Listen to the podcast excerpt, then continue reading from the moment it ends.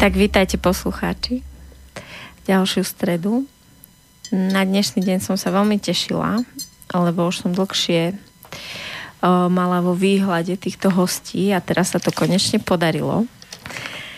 Takže sú to dvaja cestovatelia, ktorí sú zároveň otec a dcéra. Takže vítaj, Ľudo. Ahojte. A vítaj, Lea. Ahojte. Akorát dnes, pred chvíľou, sme skončili spoločne prezentáciu vašeho filmu v našej škole. Takže Lea so svojím otcom nám boli pustiť film z jednej ich výpravy. Takže čo to bola za výprava? A o čom bol ten film? Kto odpovedá? Kto má chuť? Leja, ideš. No, tak, no. Takže my sme boli v Mongolsku 3 týždne na konci tohto leta a išli sme tam vlastne, no, teda boli sme tam ja, môj otec, bratranec a ešte náš jeden kamarát, kameraman Rasto. A teda môj otec a bratranec tam išli s cieľom chytať ryby, pretože v Mongolsku sú obrovské hlavátky, tajmeny. A oni sú vlastne takí vášniví rybári, takže išli tam vlastne s týmto cieľom. No a ja som mala možnosť sa k ním pripojiť tento rok, pretože proste som mala možnosť sa k ním pripojiť. Tak si ju využila. Áno. A tak ja veľmi rada cestujem a môj otec chodieval do Mongolska niekoľko rokov už vlastne za rybami, takže som počúvala veľa o tej krajine a veľmi ma to fascinovalo. Vždycky som tam chcela vlastne ísť s ním. Takže toho roku sa to podarilo a bola si aj ty v Mongolsku. Áno. Ako to vlastne prišlo, že ste na tých výpravách, keďže už Ľudo, ty si tam bol viackrát, takže ste sa rozhodli, že pozvete aj kameramana a že spravíte z toho film? Jasné. Takže ono to tak nejako prišlo tak nejako samo, hej, že ja som už od dávno, keď som bol na vysokej škole, tak som o tom čítal, hej, že v Mongolsku je proste, tam nie je civilizácia, že tam je divočina a že je to tam tak ako niekedy u nás pred 300 rokmi, hej, tak ja som chcel ísť tam.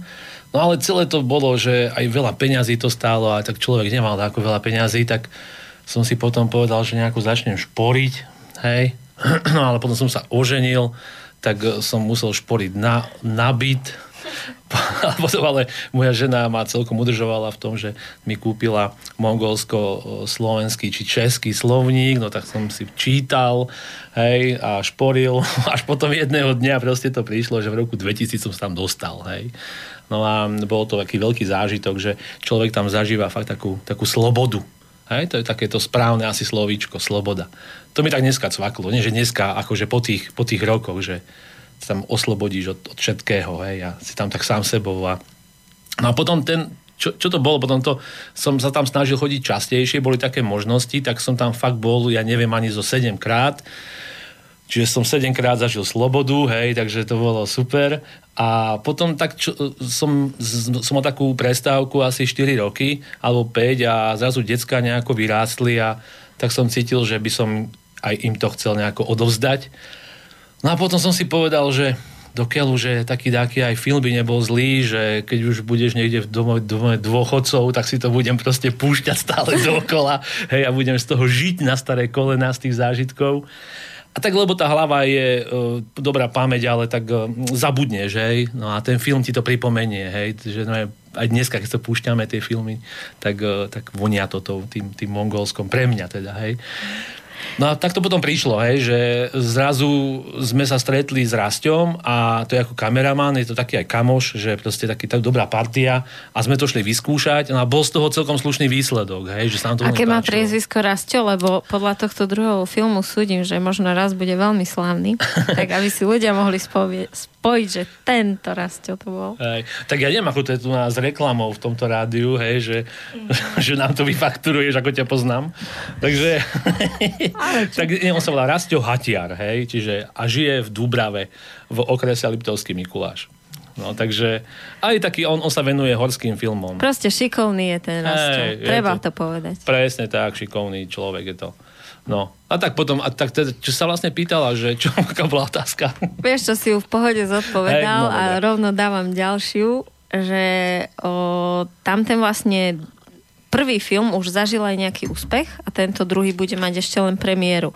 Takže vlastne, ak by tí ľudia chceli sa k tomu filmu dostať, tak teraz môžeš povedať, že kde a čo a ako. Aha. No veru ti poviem, že tak ten film, čo sme teda urobili vlastne prvý v roku 2016, tak trošku neni sme byť nejakí manažeri, že v tomto filmovom priemysle sa hýbeme, tak sme si povedali, že ho nedáme nejako verejne zdieľať, lebo pustili sme ho na také festivaly, ale to sú festivaly rybárskych filmov, ale rybárskych, to znamená, že ešte špeciálne muškárskych, že sa proste loví ryba na muchu a pri tom love a potom z tých úlovkov sa dá urobiť pekný film, hej. No tak sú také festivaly takýchto muškárskych filmov. No, tak jeden taký najväčší v Európe, tak tam pošleš ten film a čakáš, že či ťa vyberú najprv, hej. No tak sme to tam poslali, no a nás vybrali. Takže to bolo také pozitívne, takže sme naozaj boli Rice Fly Fishing Festival, nás vybrala, treba ten film prešiel asi, ja neviem, okolo 25 miest Francúzska, aj v Paríži bol, hej, tak to bolo také super, potom niekde v Helsinkách bol premietaný a s tým, že nie je ešte stále vlastne vonku nejako zverejnený, tak to bola podmienka pre takýchto veľkých festivalov, že aby vlastne oni kvázi mali právo, hej, ho prvý púšťať. Tak teraz čaká v Amerike na najväčší muškársky festival, teda, že či nás vyberú. A teraz aj neviem, či do konca októbra alebo do konca novembra to bude možné. Teda že nás vyberú a potom uvidíme, nejako s tým filmom už naložíme, ale v podstate sme si vymysleli, to bol Rastiov nápad, že ten názov toho filmu a je vlastne v angličtine, hej, že catch me if you can, čiže chyť ma, ak to dokážeš, a máme aj facebookovú stránku, hej, čiže catch me if you can, tam si poslucháči môžu kliknúť a môžu vidieť tam minimálne trailer a je tam strašne veľa fotiek z rôznych expedícií, ktoré sa snažíme robiť. Tento druhý si spomínal, že teraz bude mať niekde premiéru, takže sa dá priznaň ho pozrieť? Áno, to znamená, tento druhý film tak trošku sme sa snažili urobiť pre širšiu verejnosť, to znamená, že má taký rozmer turisticko-rybársky. Hej, povedal som turisticko ako prvé, lebo viac je turistov ako rybárov asi. Takže tým pádom sa celkom páčil aj organizátorom horských filmových festivalov na Slovensku a teraz je taký jeden z takých väčších, sú to Horizonty Trenčín a film bude mať tam vlastne premiéru. Jasne. 10. novembra. Takže toto, že čo si dneska povedala takto na verejnosti, že sme to pustili, tak to Rastio akože pozoraní akože nemôže vedieť, hej. Takže takto kamarátsky sme to pustili. Tak videli to sranda, hej, ale v pohode. Tak snad nám to prejde. Nie, určite, veď to je v pohode. Takže tam to bude taká oficiálna premiéra. Potom ešte bude jeden festival, tam už to bude aj tak, že vlastne bude tam nejaká beseda a to je taký fakt dobrý festival, ak by som mohol teda aj takto, že ho spropagovať a to je Maxi dedinský festival horských filmov v Dúbrave a ten práve organizuje Rastio Hatiar a myslím si, že je 25. novembra a tam bude vlastne tiež tento film pustený ako to už nebude premiéra však, tak bude druhé pustenie a tam budeme mať aj takú nejakú besedu, no. Takže asi tak. Mm-hmm. Tento druhý film ma veľmi chytil tou atmosférou a tými takými dá sa povedať až poetickými momentmi, kde bolo ako keby zachytené to, čo ste tam prežívali. Takže ja by som teraz šla, že ešte nie je otec a dcéra, ale iba možno ako človek. Že čo bolo pre vás vlastne to také najsilnejšie? Že ty už si spomenul, že tá sloboda a že môžete o tom povedať viac, že čo je to za darček, ktorý ste si vlastne dali? No takže na ťažké otázky je Lea tu, ne? Hej. Počkaj, musím rozmyslieť. Dobre, tak inou rečou, čo sa vám tam najviac páčilo? Aha, čo ste si najviac užili? Tak okrem takých vecí, tak okrem toho, že to bola úžasná skúsenosť, čo sa týka akože cestovania, že sme videli proste krásnu krajinu a mali sme možnosť poznať aj trošku tú kultúru a tak, čo bolo úplne obrovský zážitok. Tak ešte by som chcela povedať, že sme boli super partia a to bolo pre mňa proste veľmi také uvoľňujúce. Bolo to veľmi príjemné proste byť tam s týmito tromi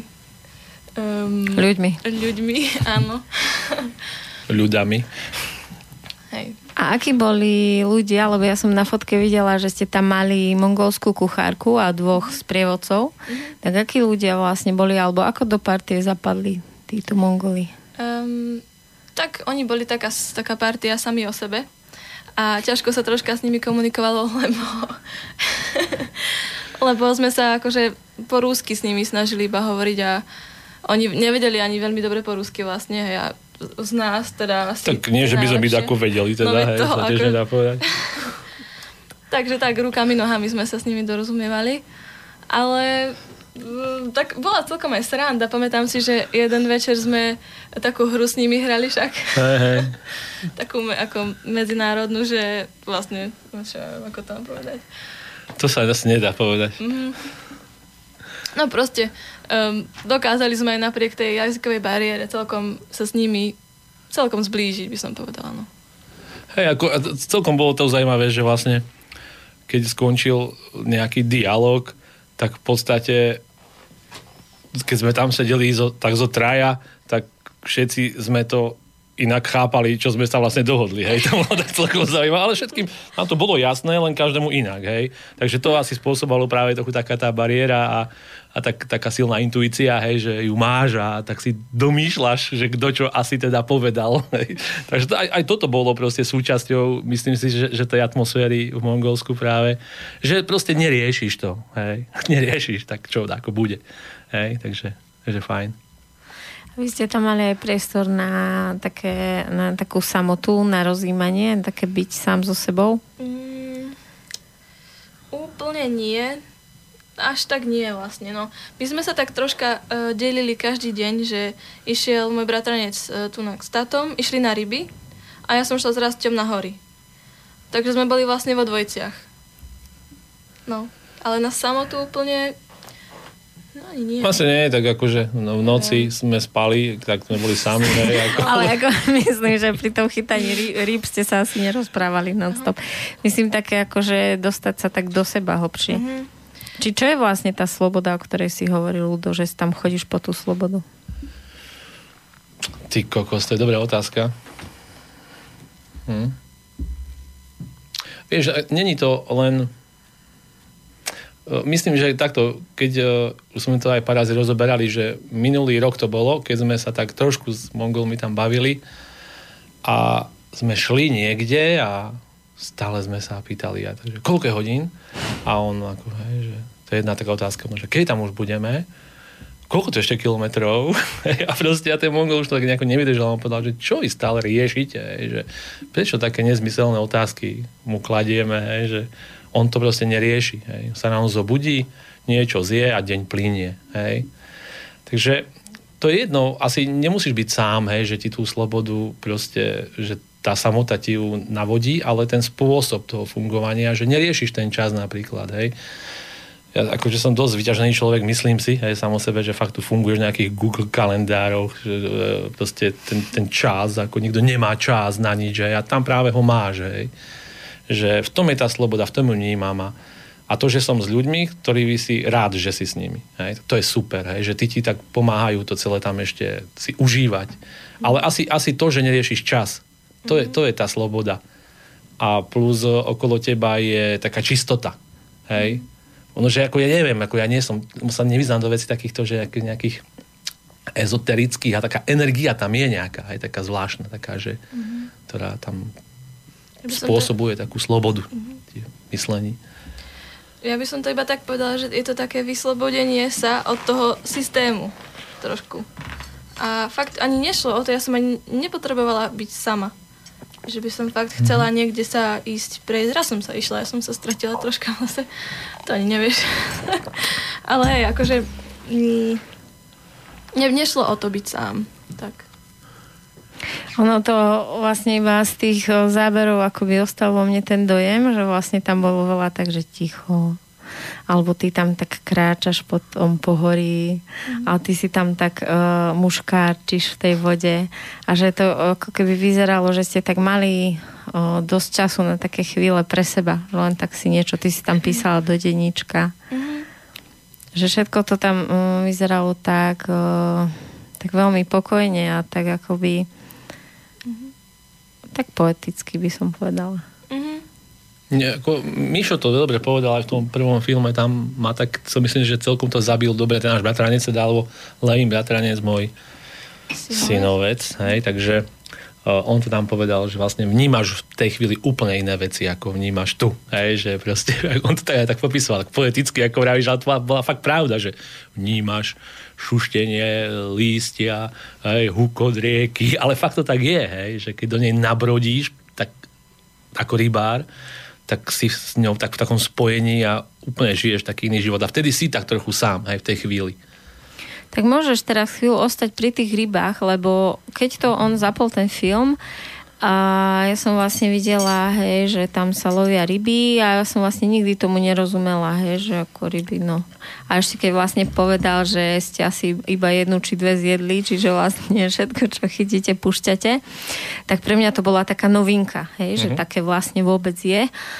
No a tým, ako on začal ten náš bratranec o tom rozprávať, tak zrazu celkom ako, že wow, že chytanie ryby, takéto pocity, to môže byť taká vzrušujúca činnosť, ako až taká, že adrenalinová, hej. A zrazu, že tak do toho svitlo. Takže ako je to u teba vlastne s tými rybami, Ľudo? Keďže... Tak ja som akože postihnutý ako veľmi vážne, hej, touto. Čo to je? Diagnóza, hej.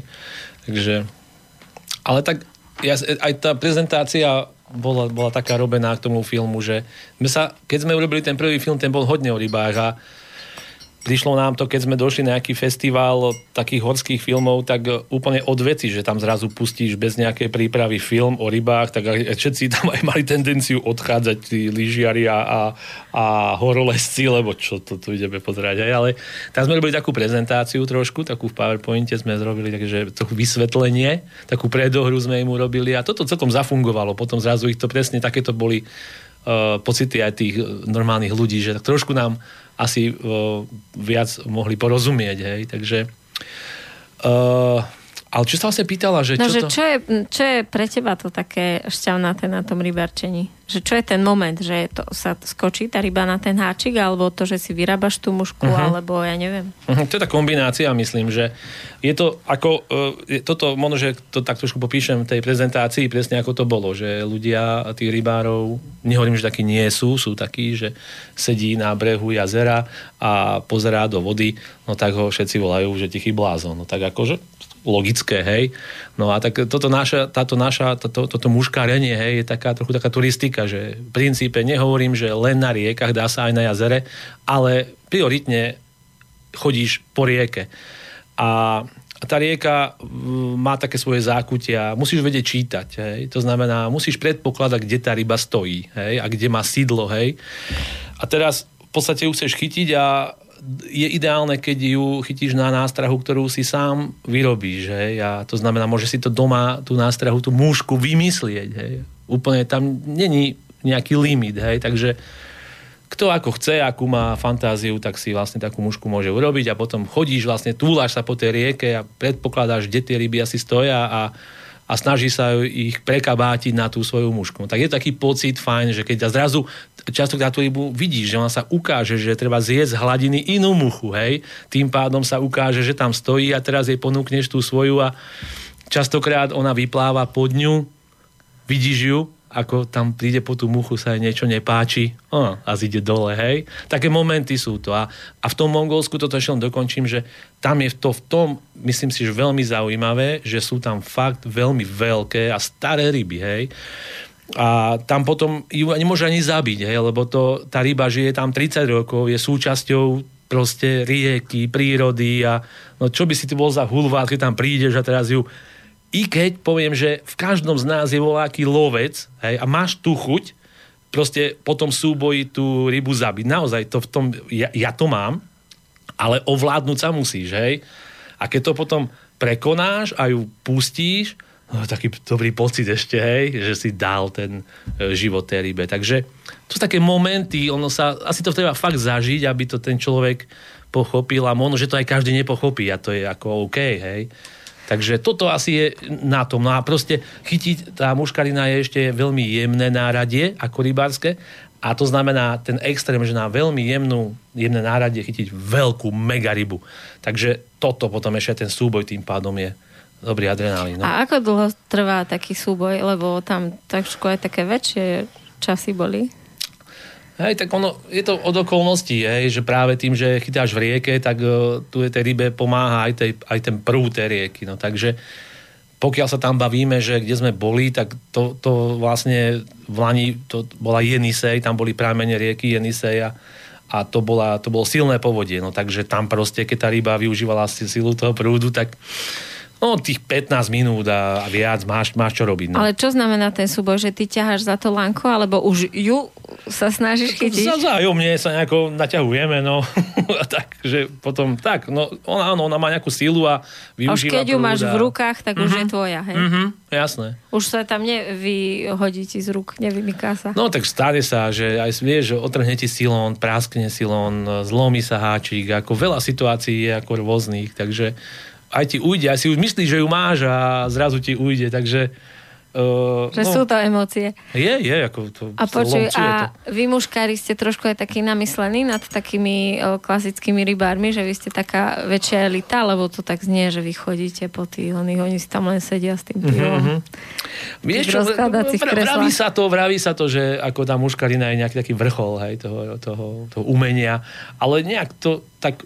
Neriešim to ja osobne, hej, že nechci každý robiť to, čo chce, vieš, takže pohode. Ja tak nemyslím. Ja to tak neberem, teda.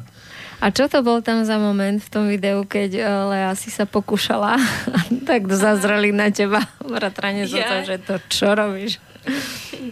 Tak ja len poviem, že ja nie som rybárka a nie úplne sa stotožňujem s tou filozofiou akože rybolovu. Nie je to úplne akože moja káva, no ale tak keď sme tam už boli, tak som si to skúsila, hej, tú muškarinu. No a ten moment v tom filme bol taký, že ja som vlastne zabrala mi ryba, že zožrala tú mušku ale odpadla mi potom. Hej, že ja som nevedela vlastne ako za sekund keď som cítila ten záber, tak som akože mala myknúť udicou, aby som ju chytila na ten háčik.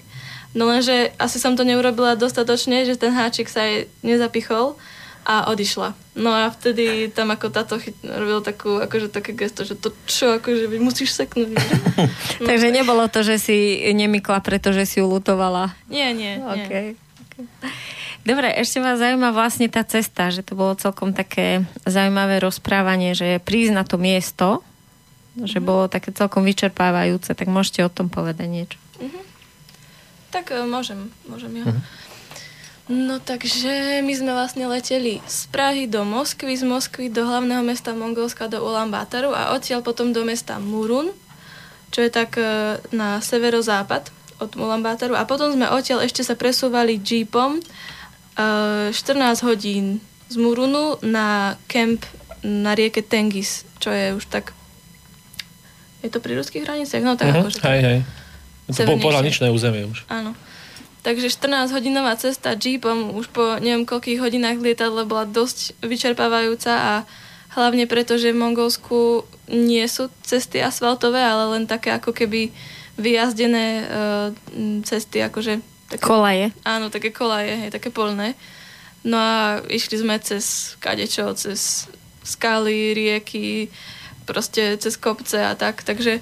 Tam si človek nemôže ani veľmi položiť hlavu, ani si na chvíľku zdriemnúť, že nás to proste v kuse trieskalo no, o okna a kade-tade, takže sme si veľmi neoddychli. No. Bolo to ako dosť vyčerpávajúce a hlavne, že my sme vlastne už išli celý deň a asi 3 hodiny pred tým kempom sa nám sme zapadli do blata o 1:00 ráno.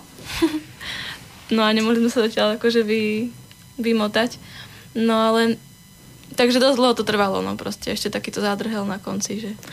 No a presne to ma zaujíma, lebo vlastne tvoj brat a tvoj syn chodí do našej školy, takže ja som veľa vyzvedala a pýtala som sa, že a ten člen z rodiny prečo nešiel do Mongolska a ten prečo nešiel a vlastne na všetko bolo, že málo komu sa chce ísť mimo ten komfort a málo kto je taký ako že vie dať aj tú zmenu počasia, aj zimu, aj to nepohodlie. Takže keď si predstavím teba ako dievča, že vlastne 14 hodín v tej ceste, takže či si mala niekedy také požiadavky na chlapov, že no už by som si ja potrebovala oddychnúť, alebo častejšie ísť na záchod, alebo že či tam proste niečo také prišlo. No, vieš, že ani nie vlastne. Neviem, ja som na to bola aj tak psychicky pripravená, že to bude dlhá cesta. A nemala som tam nejakú veľkú krízu vlastne. Akože bola som unavená, ale neviem, neprežívala som to až tak, že by to bolo až niečo také strašné. A ty, keď sa, Ľudo, pozrieš na svoju dcéru, tak myslíš si, že je taká, ako to povedať, nie že ostrielaná, ale taká drsňačka, že to tak zvládla a že si vieš predstaviť, že nejakú inú dievčinu v jej veku, že by to možno niesla trošku ťažšie? Určite, akože tak ja sa teraz v poslednej dobe tak nejako celkom sa zabávam tými slovenskými porekadlami a prísloviami, lebo tie sú tak 100% proste pravdivé, akože to zistujem. A tak Lea je tak dievča do voza aj do koča. Hej. Takže asi tým to bude. A samozrejme, že sú dievčatá, ktoré sú do koča. Hej. Takže tým pádom by im to ako asi vadilo. Ale samozrejme, že je takých viac báb, že sú do voza aj do koča. No. A niektoré sú len do voza možno, tak tie sú úplne v pohode. Takže ako, to je, ona je taký typ, hej. Takže aj kvôli tomu sme sa o tom bavili, lebo som si myslel, že by jej to niečo mohlo dať. Že ona je asi taká tá, čo mi rozumie, hej. No a tak myslím, že sa to asi aj podarilo. No ale tam ešte potom prichádza do hry aj ďalšia dcéra, ďalšia sestra a tá vyzerá, že tiež je dosť dobrá drsňačka, keďže viem, že sa chystala na nejakú celkom náročnú súťaž. Čo to bola za súťaž? No to sa volá že bikini fitness a je to vlastne taká odnož kulturistiky. No a teraz bola minulý víkend, práve sme ju boli pozbudzovať na prvej súťaži a akože fakt klobúk dolu, lebo umiestnila sa v prvej 10 na Slovensku a má 17 rokov teraz. Takže ona je tiež taká, že... Ona no niečo... A príprava, tá príprava bola vlastne o čom? No dvojfázové tréningy, to znamená 2-krát do dňa cvičila. Ráno o 5:00 stávala behať, pred školou ešte, škola začína o 7:00, po škole druhý tréning vo fitku. No a dieta akože striktná, takže... A ona sa na to dala sama, hej, ona ako si to vymyslela a zohnala si teda, alebo trenérku, ty si neviem, či nejakú zohnal, no proste. Ale sama sa cez to pretlkla v podstate. Takže keďže je taká drsňačka, vyzerá, že aj ona by zvládla to Mongolsko. Neviem. Ona nie je úplne taký typ, že by chcela ísť takto... Neviem, lebo ten, že... V čom je to iné? Áno, no, rozmýšľam práve, že... Vieš, ona tým, že je taká drsňačka, ona by to zvládla, ale je otázka, či by to chcela. Vieš, či by ju to bavilo. Hej. No, ako... Je to fakt taký týpek, no. Čiže určite, ak môžeme teda pozdraviť Emku, hej, to by bolo super, čave mi. Ak teda nás počúvaš, a keď nie, tak ti to pustíme. Takže môžem ti, ale ja neviem, či si sa nejako nadýchovala. Nie, no, čo si? Nie, že som sa len povedal, že no ona je tak trošku, aj vidím seba tiež v nej, že ona je taká tvrdá k sebe, že ide za tým cieľom. Že proste, a naozaj, že sama k tomu došla, sama si tú cestu zvolila, vôbec nie je jednoduchá a pracuje na sebe. Hej, že...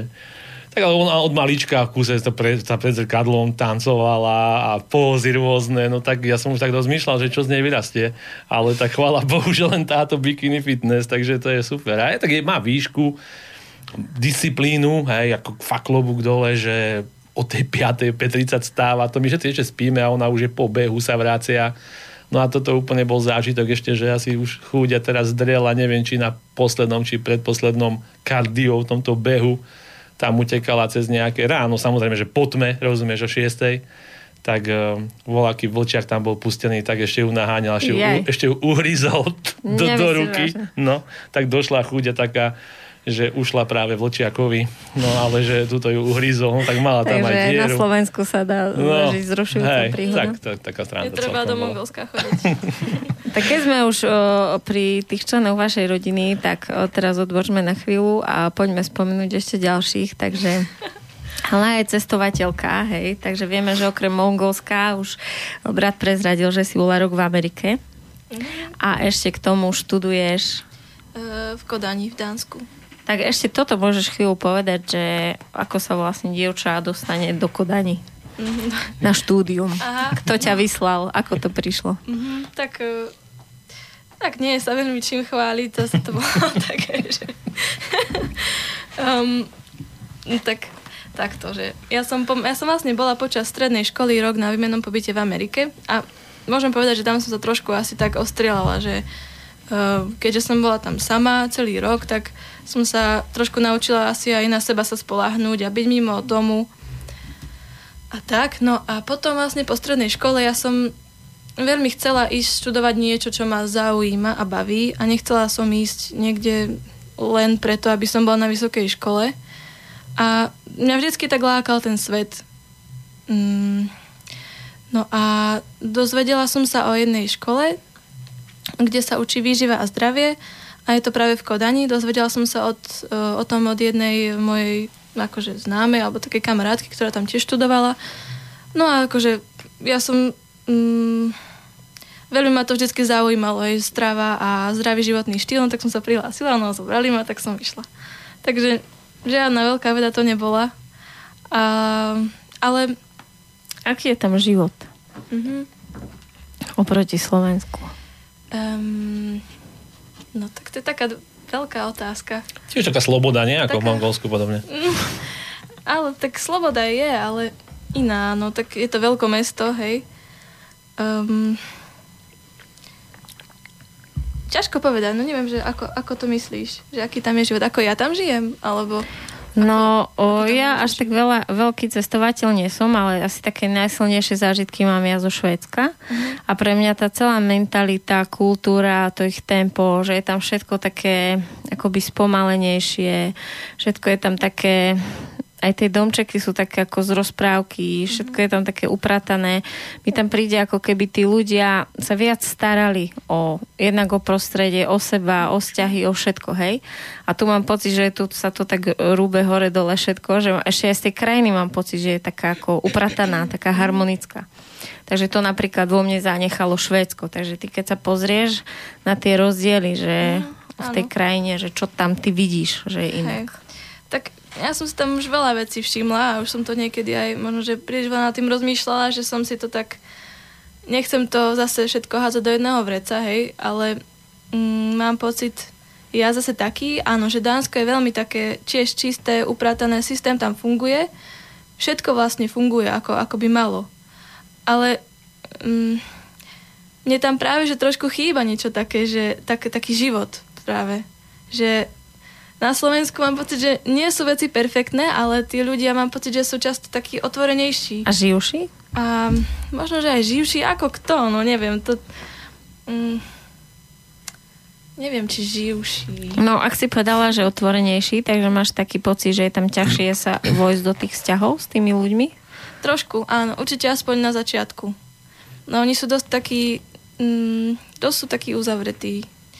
Že... A hlavne, keď príde niekto nový do nejakého kolektívu, akože dánskeho, tak je dosť ťažké sa dostať, aby si pustili k ľudí k telu. A mám na Slovensku pocit, že ľudia skorej sú takí, že prejavia to, čo si naozaj myslia, čo naozaj cítia. A v Dánsku až tak to necítim. Hej, tak tuto, ak môžem doplniť ešte, však Lea samozrejme doniesla nejakého Dána domov, hej, takú fešáka si už tam našla.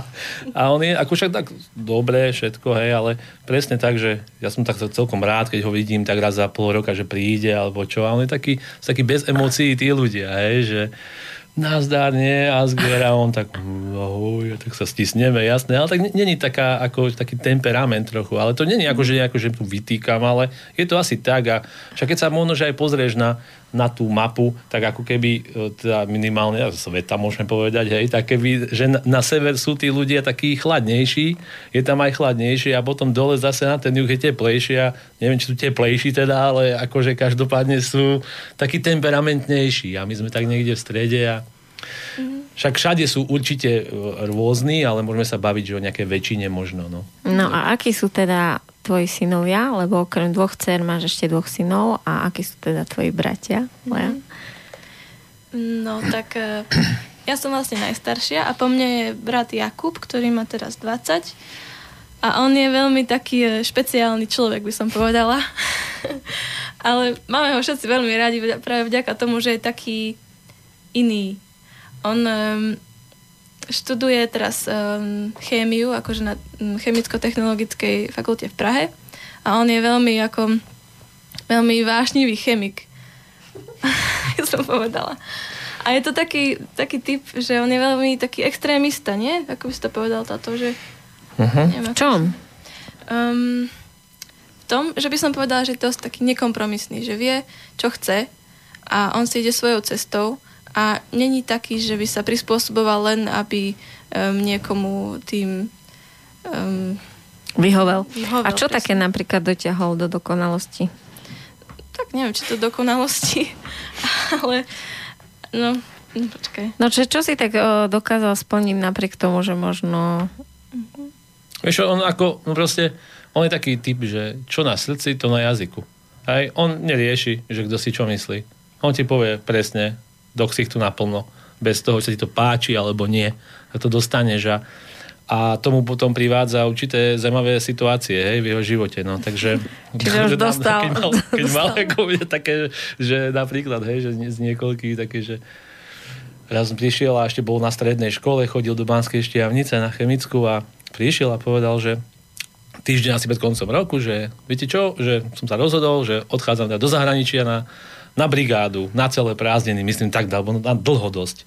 A ja, že wow, že tak to je super, bol asi tretiak, myslím, a že tak to je samostatný človek, a že kam, Kubínko, vieš, tak človek sa pozerá na západ, že dať do Ameriky, a on tak idem do Rumunska, do Rumunska, a že jak tam idem, že na bicykli, ty kokso, že prosím ťa, zaviesť ma do Budapešti na stanicu a odtiaľ už pôjdem, vieš, a teraz vieš, no tak chalan mal koľko, ja neviem, 17 rokov, tak sme sa tak trošku škrábali, že či to máme ho pustiť. No a tak on vyrazil, šiel. A takéto, vieš, nápady má on rôzne. No takže ich realizuje. Ešte jeden taký smiešný som celkom teraz ma napadol, že tak nám rozprával, že on tak určite sa raz vyberie z tej Banskej Štiavnice, kde on študuje, tak vždycky tak v piatok sa cestoval domov a on tak jeho sen bol, že bude chodiť pešo z Banskej Štiavnice do Zvolena, no.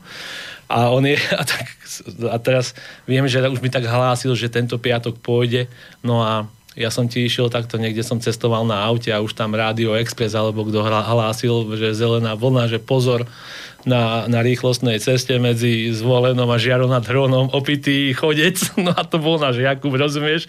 Lebo on je taký expert, že on ešte aj bosý chodí pre istotu, lebo chce cítiť zeme gulu a v ruke fľaša, vieš, ale on tak zase nosí si sklenú fľašu s vodou, on je taký, že on plastovú nezobere, no ale šoféri to vyhodnocovali, že opitý chodec na rýchlostnej ceste, no takže tak toto je on, hej, že on, ešte jednu, ak môžem, hej, že toto úplne fakt sa mi tiež veľmi páči na ňom, že proste žijeme tiež niekde, hej, v dome a za napríklad nás je rieka, hrádza a to sa mi strašne na ňom páčilo, že to, ja neviem, mal zo 15 rokov a máme psa, tak išiel so psom a zrazu sa vrátil a v náručí plastových fliaž, rozumieš, bordelu doniesol.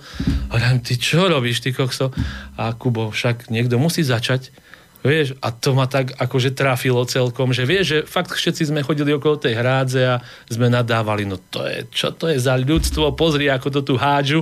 No ale on nenadáva, on to zobere a sranda bola, potom sme sa takto rozprávali aj s jednou kolegyňou v robote, že ako to funguje. A ja som potom už tiež taký, hej, že on mi, keď mi to povedal, tak ja už tiež teraz tú plastovú fľašu nenehám, už ju tiež berem a potom sme sa bavili s touto kolegyňou v robote a tá mi potom tiež hovorí, že počúvaj, mne ti už tiež ibe, ja tiež chodím s obsom a už tiež tie plastové fľaše zbieram. Takže on je taký, že on moc nehovorí, ale tak koná, vieš, a ide takou svojou cestou. A tak dosť je tvrdohlavý. No, asi ťažké to bude mať, no v živote uvidíme. No. Ešte tam máte Filipa. Ešte máme najmladšieho Filipa, ktorý má teraz, bude mať 13 rokov v decembri. A on je taký dobrý chlapec. Najmenší. Taký najmladší, ale on je taký dobrák veľmi, no. Však Maťa by nám niečo mohla bonznúť. Ty nám povedz, Maťa. No, mňa to zaujíma, že ako to, že ste z neho nevychovali malého maznáčika, keďže je vlastne najmenší. No, neviem. Tak. Najmladší teda. Hej. Človek by čakal, že bude mať... Lea. OK, tak nie je najnižší a nemladší. A človek by čakal, že bude mať také nejaké maniere, takéto posledné dieťatko a on ti vám je celkom taký, ako to povedať, taký nadvecov, taký rozvážny, taký, no, veľmi vnímavý, zároveň na svoj vek a celkom taký parťák do akejkoľvek debaty. A ešte ja môžem povedať, že ako mám dosť takú väčšiu paletu puberťákov v prehľade, tak že ako celkom tie hodnoty svoje má také, by som povedala, že už také vyzretejšie a že si ich dokáže presadiť aj v situáciách, kde ostatní spolužiaci idú s tým davom, lebo to je také bezpečné a niekedy je ťažké si urobiť to svoje medzi puberťakmi a že on to celkom aj tak vie. A aká bola otázka? Alebo... Čo som ma ťa pýtala? Že aj ty nám dá čo povedať o svojom najmladšom. Aha. Ale aj ty nepovieš niečo o bratovi. Tak ja som ho nevychovávala. Však ani ja nie. Tak toto je náš celkom zaujímavé, že vlastne títo traja najstarší, vám šlo to tak rýchlo a že tento Filip je taká pre vás ako tajomná komnata. Aj tak akože, neviem, čo ti povedať. On je ako, tak vieš... Tak každý je nejaký, hej. Je sranda to, že keď tak sa pozrieš, tak tie decká sú všetky iné, hej. Aj keď... Každý je nejaký. Hej. Áno, je. Hej, ale akože fakt sú, tak každý má takú svoju cestu, taký svoj, taký, každý originál, hej. No a on je ako fakt taký, no, tak, mám taký pocit, že je taký dobrý človek z neho, ako je vyrástol, no. I keď teraz v poslednej dobe už, no, má ten vek nejaký 13 rokov, ale tak sa snažím to moc neriešiť, vieš, také... Už sa ho podarí aj zapapuľovať? No jasné, jasné, je taký. Ako, ale tak to také obdobie, vieš, no čo budeš to vyhrocovať, no tak poviem OK a ideme ďalej, vieš. Takže, a to, že či má značek alebo nie, no tak hej, tak sme si, už nám tak nejako to dochádzalo, že to vieš, že či ešte dáke deti budeme chcieť, no, že hádam už aj posledný, no tak tak to sme si ho aj užívali. Ale...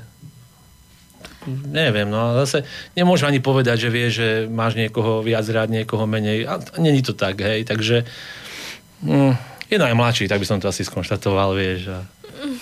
ako je OK. Hej. Takže len čakáte, že čo sa z neho vykuje. Že tí starší už majú takú svoju cestu a že Filip ešte sa tak liahne do toho, že čo bude to jeho. Mhm. Hej, tak hľadá sa, no. No bude to pre neho iné, lebo nemá mladších súrodencov, no, neviem. To už je to iné podľa mňa vyrastať so všetkými staršími a odosť nemajú od neho o 4 roky staršia. Neviem, no. A v čom je to iné? Tak on sa ako keby už o nikoho tak nemusí nejako, a nie, že by sme sa museli starať o niekoho, ale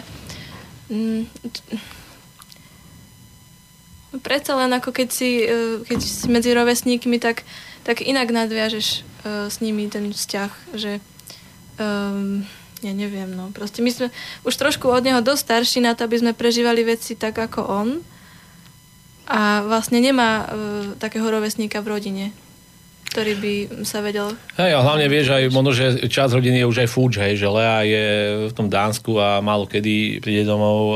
Kubo je tiež v Prahe a ten už vôbec nechodí, hej, tak proste je iná zmenia ako keby. Čiže zase Lea naopak, možno, že zažívala, keď rástla, tak sme boli všetci pokope a Filip už nie až tak, hej. Jasné. V tomto možno, ale... Ako ináč, keď si hovoril vlastne, že už prichádza do toho veku, do tej puberty, tak ako to vlastne si ty prechádzal tými pubertami tých svojich detí, Ľudo? Tak tiež som sa vzdelával, no čo povieš, vieš, najprv som s tým bojoval, ako, vieš, keď máš, no tak, čo ja viem, tak nikto ťa moc neučí, že ako aký máš byť rodič, vieš, ako, no tak jedného dňa zrazu máš voľaké deti a tak treba k tomu nejako pristúpiť, no ale tak my sme k tomu tak pristupovali tak nejako spontánne, že no, tak trošku sme bojovali určite, že vieš, riešiš to, že a koľko energie venuješ tomu dieťaťu od malička a zrazu, čak to dosť nezaslúžim, hej, a už máš také tie tendencie, však tu som ja pán domu a kým budeš pod mojou strechou, vieš, tak ale to nikam nevedie, hej, lebo to len rozbiješ tú atmosféru a všetko, takže učili sme sa tiež to zvládať, vieš, no takže ako, tak sa to zdá, že myslím si, že dneska je to OK, že Filip, keď dneska trošku to s ním loncuje, čo je prirodzené, no tak to nehrotím to. Sa mi páči to slovíčko, že to proste rešpektujem. Hej? To sa mi páči. Proste ja ho rešpektujem. Hej? A to znamená, že rešpektuješ, keď si pohundré. Hej, jasné. A je to tak, že aj trváš na niečom, že niečo chce, že mu sa to nepáči a ty to teda pustíš, že nemusí, alebo práve, že musí, alebo ako to vlastne je? Je to tak špecifické, že v čom, vieš, určite, že nechám mu slobodu, ale zase keď sme v rodine a nejakým spôsobom tam spolu gazdujeme, tak každý má nejakú povinnosť, no tak tam sa snažíme byť dôslední v tom, že ja neviem, povysávaj. No, hej, alebo polej kvety, no tak proste by mal poliať, no tak nie, že mal aj poleje, hej. A si to aj potom, keď sú suché, to ten si nepolial, no tak poďme ešte, no tak doťahuješ to nejakým spôsobom. To znamená, že vyžadujeme to určite, že nech sa tiež spolu podiela na fungovaní rodiny, hej. Takže, hej, ale zase v určitých veciach nie, vieš, necháme takú slobodu. Nejaké povinnosti v rámci toho týmu, ale potom necháme takú vlastnú slobodu, že proste dneska je fakt aj dilema, hej, tak čo každý na to hundre, že za tým počítačom a čo ešte a choď vonku niekde. Ale tak celkom to berem, že ja som zistil, že tie decká sú múdre, hej, a proste treba ich nehať. On vie, on sa musí nasytiť a potom ho to prejde. Tak ho sa ešte nenasytil, no. Takže v tomto zase takú slobodu, to ako tiež ako rešpektujem to. Nič, mňa napadlo, keď sa len pýtala, že ako vychovali puberti, ako všeobecne, tak som si spomenula na to, ako to bolo, keď Ema mala také obdobie, že mňa ako fajčila, alebo tak. Aj pila a klamala. Pila, fajčila, klamala. A to iba jedna z tých všetkých štyroch. No, to je... No, ale... Tak tej na to prišli. Nie, ale on som chcela povedať, že mi sa to tak páčilo, ako to mama vtedy riešila. No, na začiatku to nevedela veľmi ako tiež asi zvládnuť, že je vrala, že to nemôžeš a tak. Ale potom ako keby to trocha prijala, si pamätám, že sa s tou Emou skore vedela tak spojiť a dala jej tú dôveru, že vysvetlila jej, že to je škodlivé a tak ďalej, hej, takú prednášku je troška spravila, ale potom to nechala na nej, že je to na tebe, že čo, ako to budeš robiť. A že ju nevykričala za to, že to robí, aj keď cítila potom, že zase fajčila, hej, ale skore jej dala takú možnosť sa o tom porozprávať, že... alebo to vedela nadhodiť tú tému, takže no a že ako to teda je a tak, ale nie takým štýlom, že ja som rodič, ja som nad tebou a ty si dieťa, tak ako to robíš, čo robíš zase zlé, hej, ale tak rovnocenne sa s ňou vedela o tom porozprávať a to bolo podľa mňa super, že to Eme vedela dať ten priestor na to, aby sa jej otvorila aj v tomto. Mm. Hej, ako toto boli také fakt strandovné obdobia, hej, že u tej Emky, že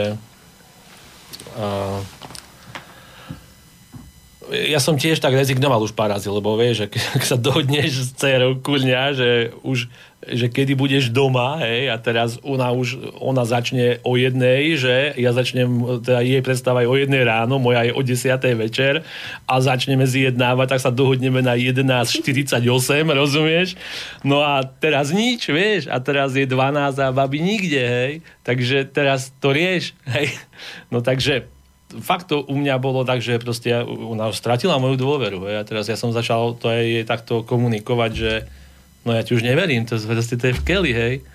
No ale tak čas plynul a potom som pochopil, že asi teda to takto nemôžem úplne, vieš, že ona... Zakopať. Hej, presne. No tak sme si sadli, porozprávali sme sa a sme povedali, OK, Emi, tak nový štart, hej, a proste, a tým, že zrazu, no proste v inom čase, ono to tiež plynulo a bolo niekoľko takých zlyhaní, ale stále sme zakopali tú vojnovú sekeru a sme sa dokázali dohodnúť a sme išli ako kvázi od znovu, tak potom zrazu ako keby po čase ona bola už zodpovedná a keď aj došla neskôr, tak došla proste s tým, že sa prišla odpadniť a že ju to mrzí a tak ďalej, niečo urobila, povedala, vysvetlila nám to, no takže proste to bolo super, že alebo stalo sa aj to, že zaklamala a ja som to neriešil, ale ona prišla teraz nejako po čase a sa omluvila že, a povedala, že klamala vtedy. Hej, ako to bolo super, hej, že neviem, či to je úplne OK, že toto takto do éteru kričíme, vieš, že ona neviem asi, či bude z toho rada. Mm-hmm. Hej, ale dobre, hej, dneska ja to hodnotím, že to bolo asi, ten postup bol dobrý, hej, takže je to OK dneska, dobre. No, tak keď sme vlastne už spomenuli všetkých, tak spomeňme aj maminu vašu a že pre mňa ona taká veľmi inšpiratívna žena, lebo ja keď som ju videla prvý raz, tak ja by som ju kľudne typovala, že má jedno dieťa, alebo možno, že ani nemá. Lebo na mňa pôsobí tak veľmi vyrovnanie, tak veľmi, že má tak čas na seba, že je taká akoby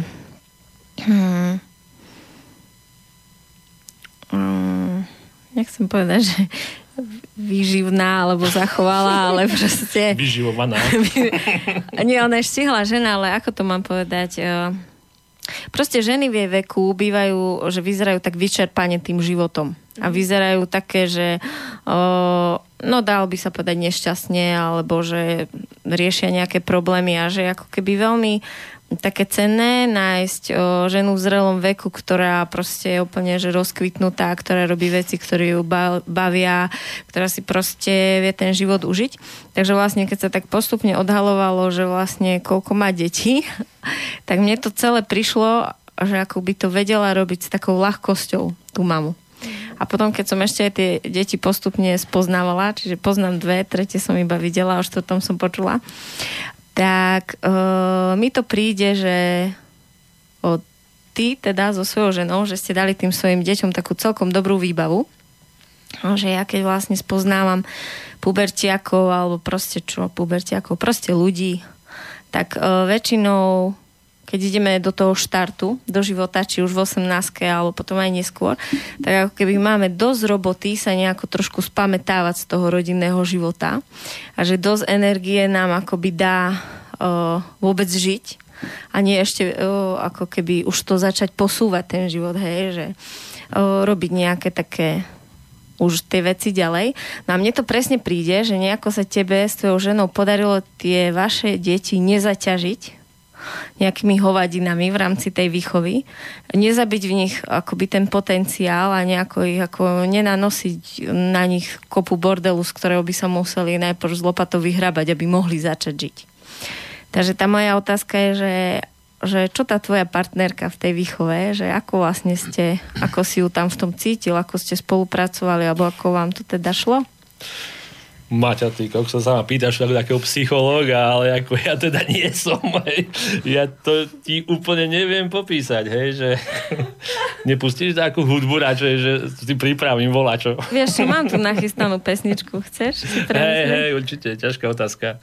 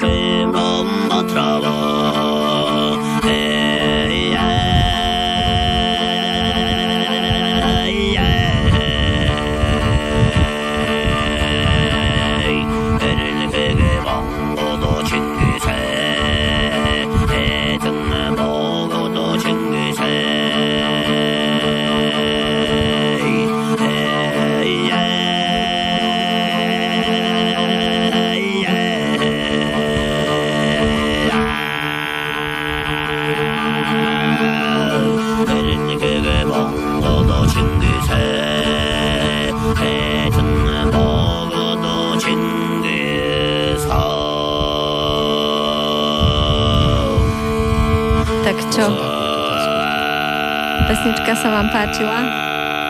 Mám? Áno.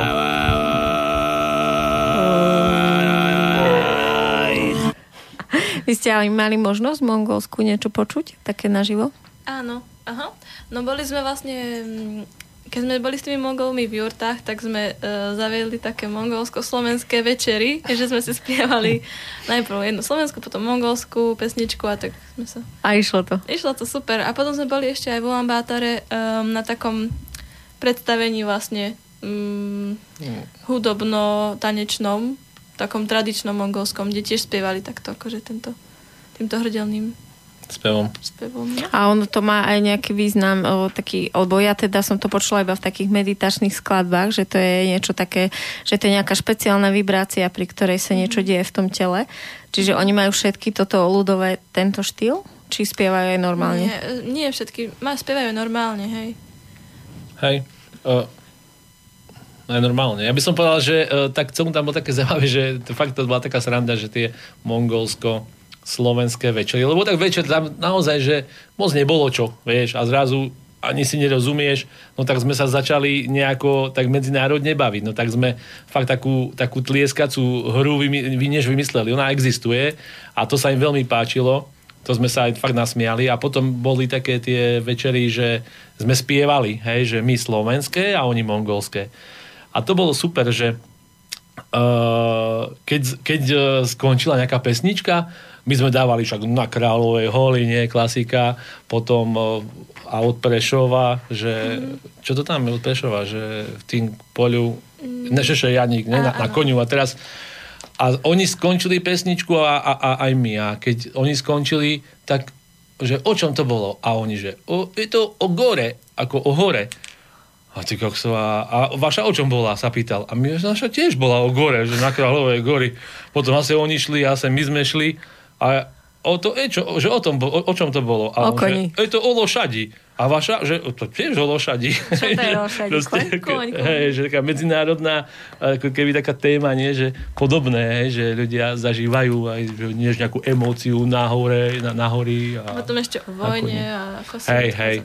Ale ako... Neviem, že či teda objektívne poviem, no ale mne sa teda tie ich pesničky viac páčili, hej, že fakt boli perfektní tí Mongoli, krásne spievali. Ja som si všimla také, že oni keď spievali jednu tak jedna, akože spievali, a jedna slabika mohla mať aj viacej tónov. Že, a my vlastne väčšinou sme spievali každá slabika mala iný tón, hej, alebo mali dve ten istý, ale že v rámci jednej slabiky sme nedávali väčšinou dva tóny, iba jeden máme v tých rokách. Čiže oni vlastne vedia bežne spievať, nejako my, že... No, ale hej, ináč tak celkom im to išlo. Myslím, že to z nás štyroch Lea vie spievať celkom. No a čiže ako... ste boli dobrá zostava na správ. No, tam tých talentov na tej mongolskej strane bolo viac ako na našej. Asi hej. No dobre, tak poďme ešte k tej Stanke. Takže otázka bola, že no jednak ako sa ti s ňou žije a potom vlastne hlavne ako vám šla tá výchova spolu, že či si mal pocit, že sa v tom viete podržať, alebo boli aj také momenty, že ste sa tak hľadali, že ste mali tie názory rôzne na tú výchovu. Hej. Vieš čo, ešte potom mi pripomeň pred koncom, že ešte ti o tom speve hrdielnom chcem niečo povedať, ak ťa náhodou napadne, ak bude čas. No a toto ja neviem, akože ja to tak trochu nemám takto skúsenosti, že to takto mám, vieš, do sveta rozprávať, ako je to také mi trošku aj hlúpe, hej, že mám sa také súkromie tuto tak dávať. Ale o dcerách a synoch vieš povedať a o žene. Hej. No tak... Však daj takú promo, či jak sa to povie, komerčnú verziu. Tak ako... Ja si tak... Ako sa mi žije s mojou ženou? Je otázka, alebo... No dobre, tak ako čo ti poviem? No v podstate, tak čo ja viem, že tak ja som nemal tako veľa frajerek vo svojom živote, hej, ale tak myslím si, že aj tá moja žena, že je taká do koča a do voza, hej. Ja takú som proste chcel, hej. No tak takú som stretol, tak super, hej. No a potom zrazu... sme sa vydali a oženili, lebo sme sa museli, hej, klasika. Ten dôvod sedí tuto. Hej, tu dôvod sedí, presne. No, takže aj presne tušíme, kde sme ju splodili, na to nemusím tu hovoriť, nie? Ešte musím. No takže, ako, tak, dobre, no tak sme sa oženili, vydali a potom to tak celé nejako plynulo. Tak bol taký, vieš, nemali sme nejaký plán, že teraz chceš mať 4 deti, no. Tak to nejako, sme si dávali pozor a potom zrazu, bum, ďalšie, hej, Stanka, zase som tehotná, ty nemyslíš vážne, no. A potom zase porodila. A potom, tak hýbať aj do roboty, tak ku nám do firmy prišla, však ku nám do firmy a popracovala trošku a zase tehotná, vieš, no. A takto to plynulo. Potom už aj stará mama vravela, však, ale to čo vy robíte, však cigáni, už brzdíte sa, čo ľudia povedia u nás, čo si pomyslia, vieš, no tak už sme si dali potom pozor, no. No takže takto nejako, tak nemali sme to plánované, no tak prišli tak nejako 4. Potom ja som aj celkom chcel mať jedno plánované, hej, že som už nahováral tú Stanislavu, že vieš čo keby sme si tak jedno naplánovali. Hej, no ale ona že už nevládze, no tak čo už, no. Tak nejak to už potom z toho zišlo. Takže to tak bolo s tými deťmi a s tým plánovaním asi. No a so Stanislavou... No ona je tak proste... Ona je úplne super v tom, že proste... ona tak stále prepadne niečomu, ona je taká, ona to aj o sebe hovorí, že stále takú nejakú zmenu chce, že a zažije niečo, a pre niečo sa nadchne a potom proste to zrealizuje a potom to nejako doznie a potom zase si nájde niečo, hej, takže proste my máme tak zaujímavé to je, že mali sme pyramídy 2 doma, vieš, najprv jednu, potom druhú. Drevené, no. Niekde máme ich na pôjde teraz, tak potom treba sme sa, že týpy, vieš, že to je taká atmosféra a ešte máme takých kamarátov, je takú rodinu tiež perfektnú, tiež ich môžem pozdraviť Jurčikovcov, hej, z Popradu, že oni majú taký indiánsky stan, ale sme boli s nimi na Slnovrate a wow, aká perfektná nálada, tak aj my taký si kúpime, no tak sme mali týpy, sme si postavili v záhrade, no spávali sme trošku v ňom pri ohni, tak som potom do roboty som šiel celý zadimený ráno, hej. A tak no vlastne ona stále tak celkom je taká kreatívna, že stále niečo vymyslí, my sa preto nadchneme, tak to realizujeme. No a tak stále niečo, hej, sa deje, no. Takže a teraz sa jej veľmi páči, však toto, ona je aj učiteľka vyštudovaná, táto téma vzdelávania dneska, ja si tak aspoň vnímam, že to fakt rezonuje v tej spoločnosti a ona tiež ju to tak baví, že pristupovať k tomu vzdelávaniu iným spôsobom. No tak sa teraz trošku realizuje aj v tomto smere. No tak a rozprávame sa každý večer, že čo zažila v takej škole, teraz učí Mikuláši. Tiež trénovala systému, bola v Rusku, v Petrohrade. Bola, no, nás tam cvičí nám na záhrade so šablami. Áno, také neobvyklé, keď tak susedia ťa sledujú, ako proste žurak vrtulník, proste skoro vzlietneš, vieš, s tými šablami, tak je to také, no, kto vie, čo si myslia. Tak a čo ti ešte, Maťka, poviem, no? No, ešte k tej výchove, že vlastne, ako to bolo. Tak určite, že to je taká, vieš, že taký, ja to tak stále vnímam, že taký ten skok najväčší bol z 0 na 1, ako keby sme mali prvé dieťa, tak to pre mňa bola taká veľká, najväčšia zmena. A potom to už nebola taká, že už 1, 2, 3, 4, to už bolo také ako OK, hej? Lebo to sa ti tak celkom zmení život, no, keď máš prvé dieťa. Tak som to aspoň ja vnímala. Tá výchova, neviem, no tak ako, vieš, tak sa zamýšľaš, že ako to máš vychovávať, no, tak ale tak, čo čítaš, no, tak a ja som to tak cítil, že tak som to chcel, tak ako to cítim robiť, vieš, že a skôr, neviem, však Lea nech povie, lebo vieš to, čo si ja myslím, alebo to je v mojej hlave, to je môj pohľad, hej, to ma celkom zaujíma, tuto nech povie svetu, že ako to bolo naozaj, že ja som tak sa snažil ich brať nie ako, že ten vzťah nadriadený, podriadený, alebo ja som učiteľ a ty si žiak, hej, ale tak partnersky sme sa snažili. Mám taký pocit, že ja som sa snažil vždycky tak, ako aby sme boli partia. A preto aj v tom Mongolsku som to tak nebral, že to je moja dcéra, ale že proste sme tam taká dobrá partia boli, hej. No a takto sme, takto je taký môj štýl. Samozrejme, že nejaké, vymedziť nejaké hranice je treba, hej, ako aj s tým Filipom, že tie kvety teda, keď sa dohodneme, tak ich poleje, no tak ich poleje. Ale tak kamarátsky sme sa snažili, tak partnersky skôr, hej, z takého pravdu, ako partneri sme fungovali. Ja sám aj tak chcem, aby to bolo, aby sme fungovali ako na jednej úrovni v tej rodine, no. A bolo niekto, že z vás dvoch bol taký prísnejší a ten druhý hokus, že ale veď nie, alebo bol niekto taký mäkší v tej výchove? Skúslej, ty povedať, no. Bolo to väčšinou tak, že táto bol často v robote, hej. Cez deň bol vždy preč, aj cez týždeň väčšinou chodil tak neskôr domov, takže sme boli väčšinu času s mamou. A mama vedela byť celkom prísna. A potom, keď prišiel táto domov z roboty, tak už chcela byť so svojimi deťmi a super, sme všetci doma, takže taká pohoda a taký bol taký skorej ako taký proste nie je veľmi prísny, no. Že chcel si to ten čas s nami užiť. Ale tiež by byť prísny, tak myslím, že celkom je v tom taký balans, že obidvaja majú také, vedia byť aj prísny, ale aj sa uvoľniť a neriešiť proste nejakú výchovu. Tak.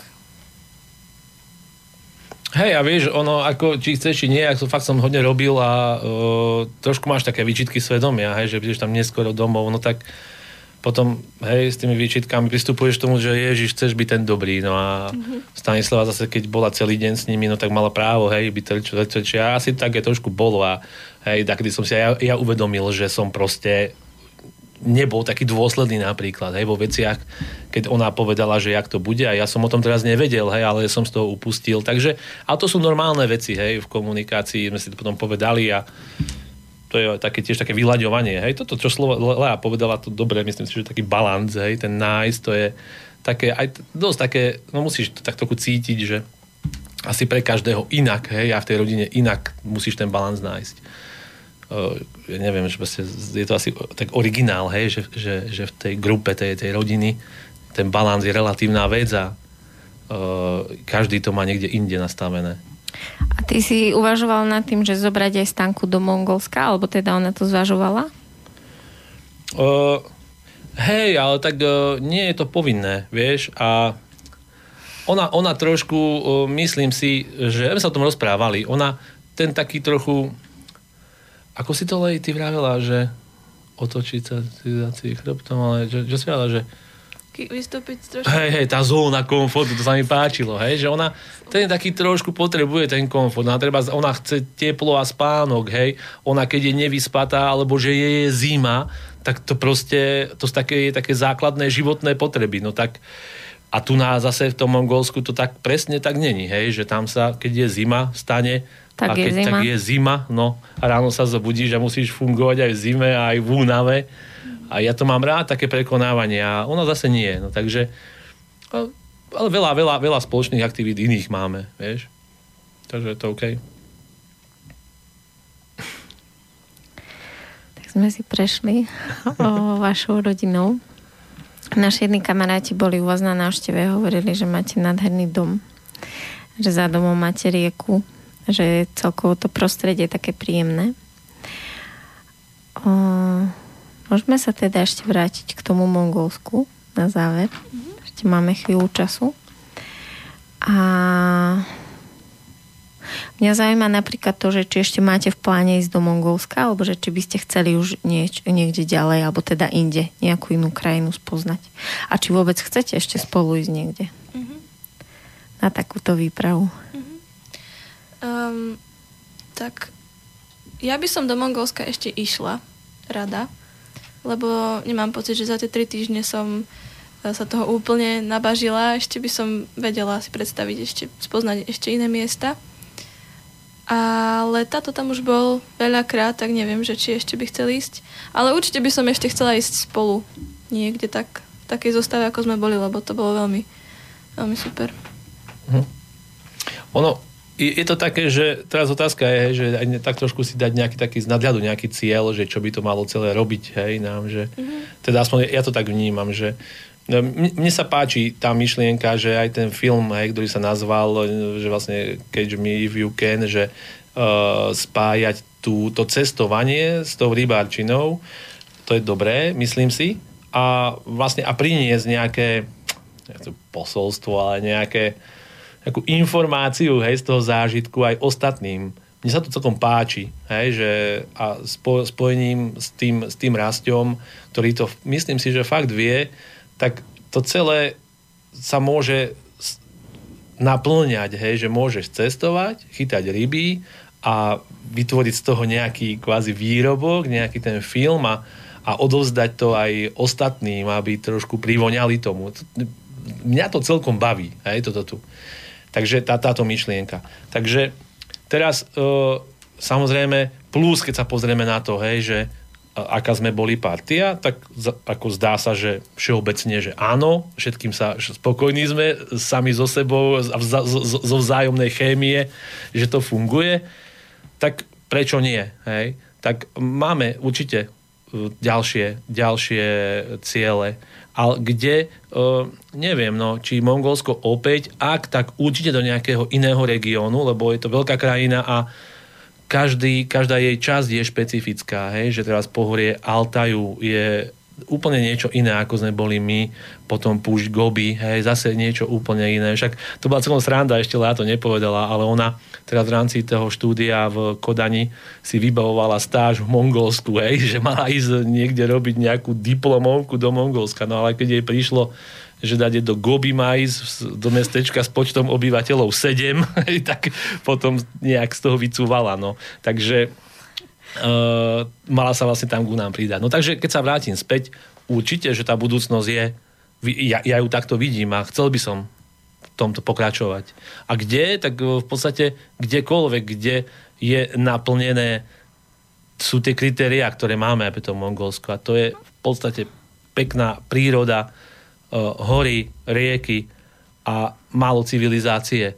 A, hej, lebo to je, myslím si, že dosť podstatné. Hej, aby... No, Igor, keď videl tento váš prvý film, tak vlastne si povedal, že by ho to Mongolsko veľmi lákalo za to, že akože je to už niečo úplne nové, nepoznané. Tá príroda je taká ako naozaj panenská tam, ale že zároveň, že je to trošku ako keby ako u nás tá príroda, že vlastne nehrozí ti tam nejaký krokodíl alebo nejaká tarantula alebo niečo také. Takže či už ste vy pripravení ísť aj do krajiny, kde tie prírodné podmienky by mohli byť také trošku ešte... Lebo hej, ste hovorili, že tie splavy, že tam naozaj boli také momenty, kde v podstate mohlo ísť aj o život, že keď sa vám tam strátil ten bratranec, hej, že naozaj v tej krajine, kde vlastne nie je signál a v podstate tam nula turistov a možno aj málo obyvateľov, že je to také zrušujúce. Ale že či možno by ste šli do niečoho ešte exotickejšieho. Tak, Lai, povedz.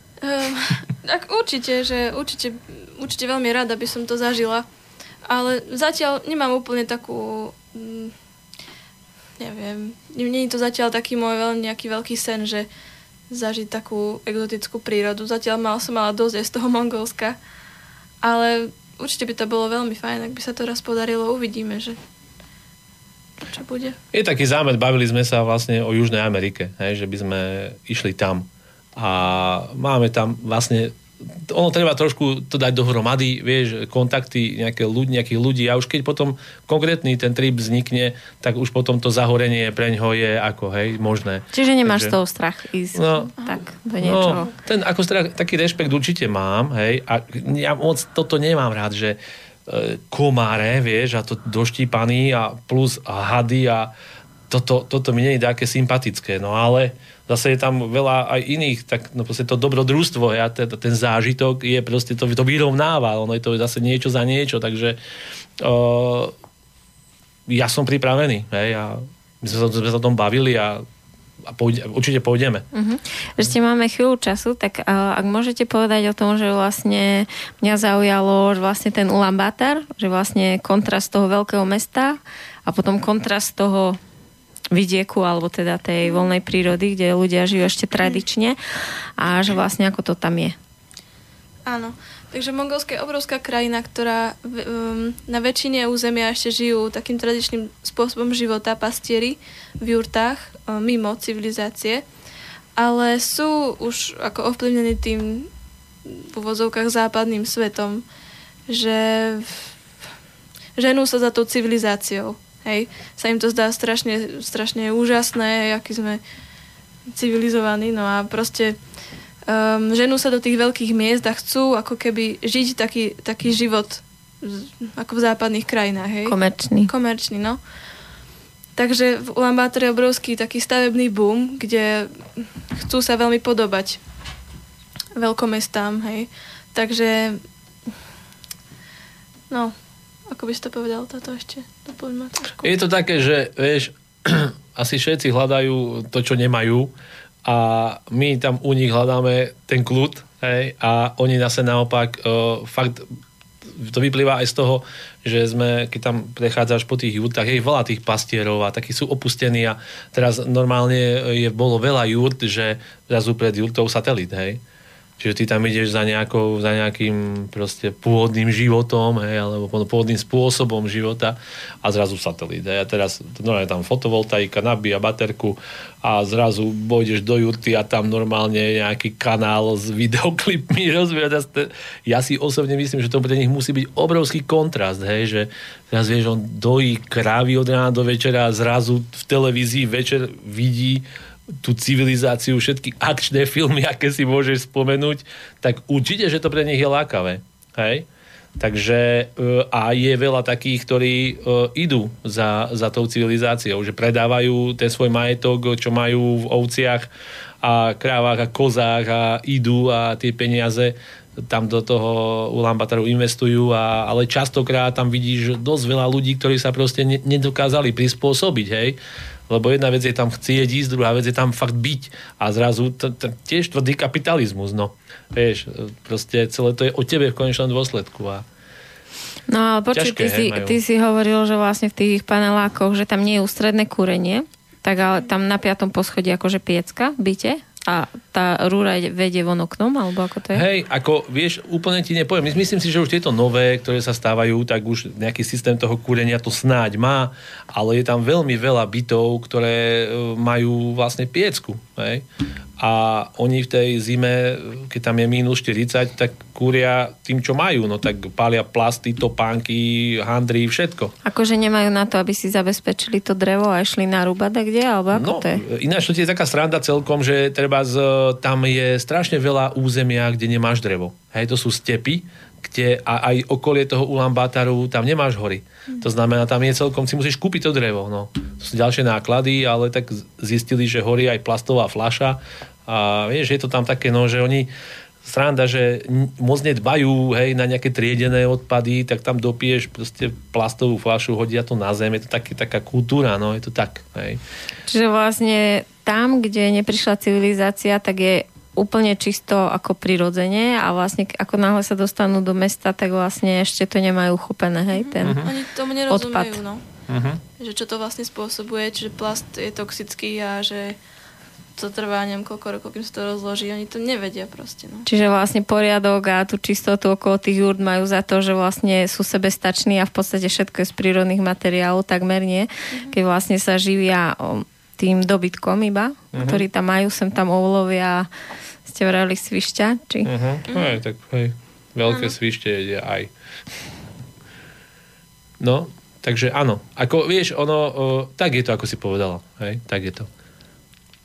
To znamená, že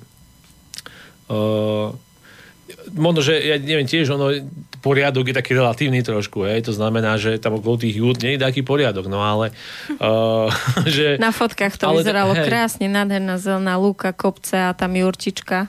Hej, ale to je akože v pohode, to je v súlade s prírodou, za mňa je to v poriadku, hej, tak ako to tam celé funguje. No ale vrajím, ten protipol je to hlavné mesto, hej, kde zoberieš, že je viac ako polovica ľudí, hej, žije z Mongolska v tom hlavnom meste. Ešte nás teda zaujímalo, že keď vlastne oni žijú tak veľa kilometrov od seba, ako si hovoril, že napríklad treba prejsť 11-krát rieku, aby si sa dostal na miesto, že tým merajú tú vzdialenosť. A vlastne žijú akoby v tých rodinných komunitách, že niekedy možno len 2 rodiny na tej lúke. Takže vlastne, kde sa tí mladí spoznávajú, aby sa mohli teda dávať do vzťahov, zakladať rodiny? Tak mladí chodia aj do školy, do škôl, čo je väčšinou nejaká jedna škola v najbližšom meste, kde väčšinou tí deti chodia ako na nejaký internát, alebo proste tam cez týždeň aj spia. Takže asi aj v škole sa spoznávajú, nie? Hej, no tak ale... Vieš, že my sme tam prišli, mali sme však Miška so sebou takého súceho na výdaj, no tak hneď doniesli voláku Mongolku k nemu, už tam vieš, akože už na ňoho žmúrkali, že táto by bola proste ako voľná. Že takže... oni, ako myslíte, že by ju aj pribalili vám na cestu, že ako myslíte, že oni až tak tužia po tej civilizácii, že by ona bola schopná za vidinou toho iného života ísť, taká dievčina mongolská? Tak je to asi vyložené už individuálne, hej, že niekto áno a niekto nie, hej. Ale ja som mal taký pocit z tej atmosféry tam v tej jurte, že nebol by problém, že keď chceš za ženu, nech sa páči, že boli by radi, že taký fešák s bradou civilizovaný, že by si ju zobral za ženu, no. A že by tam dostal do daru zo 100 kôz a ovci a Mišo nechcel, neviem prečo. Oni sú ináč takí veľmi pekní na fotkách, tí Mongoli. Sú aj naživo? Taký, videla si nejakých fešakov? Hej, celkom hej. Náhodou. Náhodou?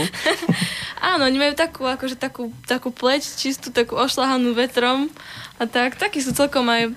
Ináč som si všimla, že celkom sa tak starajú o tie svoje ženy. Tak mne sa zdalo, že to tak berú vážne. Že majú nejaký vzťah a nosili akože normálne obrúčky a takí boli... Fakt sa mi zdalo, že sú ako páry. K sebe pozorní. Hej, a taký, že zadaný proste, že vieš, že keď už mali raz tú svoju ženu, no tak to bolo a tak. Hej, tá rodina tam fungovala, hej, keď sa na tom, myslím si, že ja som mal tiež ten pocit, že boli tam nejaké pravidlá a že fakt ako aj u nás asi niekedy bolo, čo dneska úplne sa proste nejako vytráca, taká tá hlava rodiny, tá žena sa stará o tú jurtu, on fakt chodil na lov, tam lovili veci, alebo sa staral o ten dobytok. Boli tam rozdané úlohy. A to, prepáč, to sa mi iba zdalo, ale že vlastne tí muži boli takí chudší a ženy také plnšie? Či to iba práve na tých pár fotkách? Ale vieš čo, možno, že aj hej. Asi ženy pri tej peci celý deň si zobnú a muži chodia s tými sobmi. No, aj keď sme tam stretli dosť veľa takých veľkých Mongolov. Ano? S veľkými pupkami, ten náš Vaskulík bol dosť veľký, nie? Riaditeľ cirkusu. Áno. To taká patička bola fakt smiešná, to sú naši kamaráti. Ale tí mladší, akože boli takí vyšportovanejší, no, celkom takí neboli vôbec obezní ani. Ty si vlastne hovoril, že oni teda sa živia tým dobytkom, ale vlastne tí, čo žijú najvyššie, tak oni už nemajú ani kozy, ani kravy, ale mali... Soby. A k ním sa teda správali normálne ako ku kravám, ovciam, hej? Čiže ich dojili aj na mäso. Hej. Hej, mlieko, všetko. Akože pre nás to bola taká veľká exotika. Ja som teda nemal možnosť, ten sob za mňa strašne milé zviera, hej, že proste to je, má normálne tie parohy pokryté voľakým semišom, úplne luxusné, krásne, nádherné. A také, ako bolo tam veľmi veľa malých tých sobov, také to boli také prídulné zvieratá. A tak to krochtalo, hej, celú noc. Tak... to bola úplne sranda. No. Takže ako... No, tie soby boli super. A ako normálne aj na mäso. Áno. To sme nejedli, myslím si. Nie, neviem, či sme soba jedli. Ale... Ani sme nevideli nejakú žiadnu zabíjačku, ale určite z toho žijú. Ale k vnútornosťou ste sa dostali, ako som počula. Áno, ale nie sobím, ale ovčím. Hej. To bolo dobré. No. Ešte som ti, Maťa, chcel tomu hrdelnému spevu. Chceš? Jasné, daj, niečo, ešte môžeme. To ma napadlo, že... Ja som tohto roku som to nemal, to bolo zaujímavé, ale Lea toto zažívala celkom, ale po iné roky, keď sme boli a keď sme boli tak ďaleko od tej civilizácie a väčšinou sme spávali pri riekach, tak ja som normálne, tam má strašne živé sny. Tam žiješ v tom sne úplne ako keby zavieš oči, zaspíš, ale to také živé sny, že nevieš, čo je realita. A to som len chcel povedať, že normálne ja som mal tam po nejakých 10 dňoch, keď už takto funguješ a nociach, tak sa mi proste každý večer pred spaním som počul hudbu. Hej? Ale takú, ako keby z tej prírody to šlo nejako, z tej rieky. A to potom sme sa s niekým bavili a tam v Mongolsku, že takéto tam mám. A teda že vraj tie hrdelné spevy práve napodobňujú zvuky z prírody, hej? Že ktoré ako keby aj oni počuli, hej? Že z okolí riek a tej tajge. Tá čistá príroda to vytvorí niečo také. Takže toto len som chcel možno, že ešte v súvislosti aj s tým povedať, že ten hrdelný spev ako keby tie zvuky napodobňoval. Ja vám ďakujem veľmi pekne za návštevu. A bolo to pre mňa veľmi zaujímavé stretnutie, tak možno, že takedy sa nám ešte podarí tu stretnúť. Aj my ďakujeme, Maťka, za možnosť, že sme si tu mohli pokecať. Ďakujeme. Dobre, čau. Ahojte. Ahojte. Ahojte.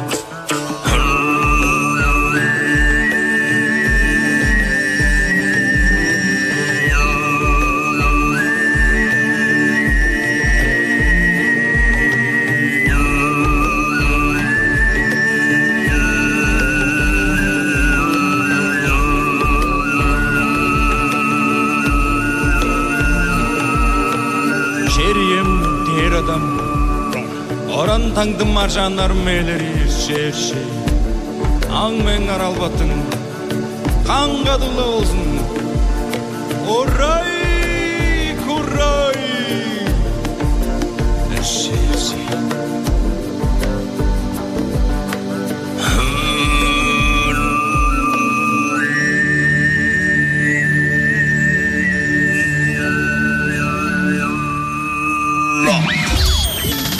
Táto relácia vznikla za podpory dobrovoľných príspevkov našich poslucháčov. I ty sa k nim môžeš pridať. Viac informácií nájdeš na www.slobodnyvysielac.sk. Ďakujeme.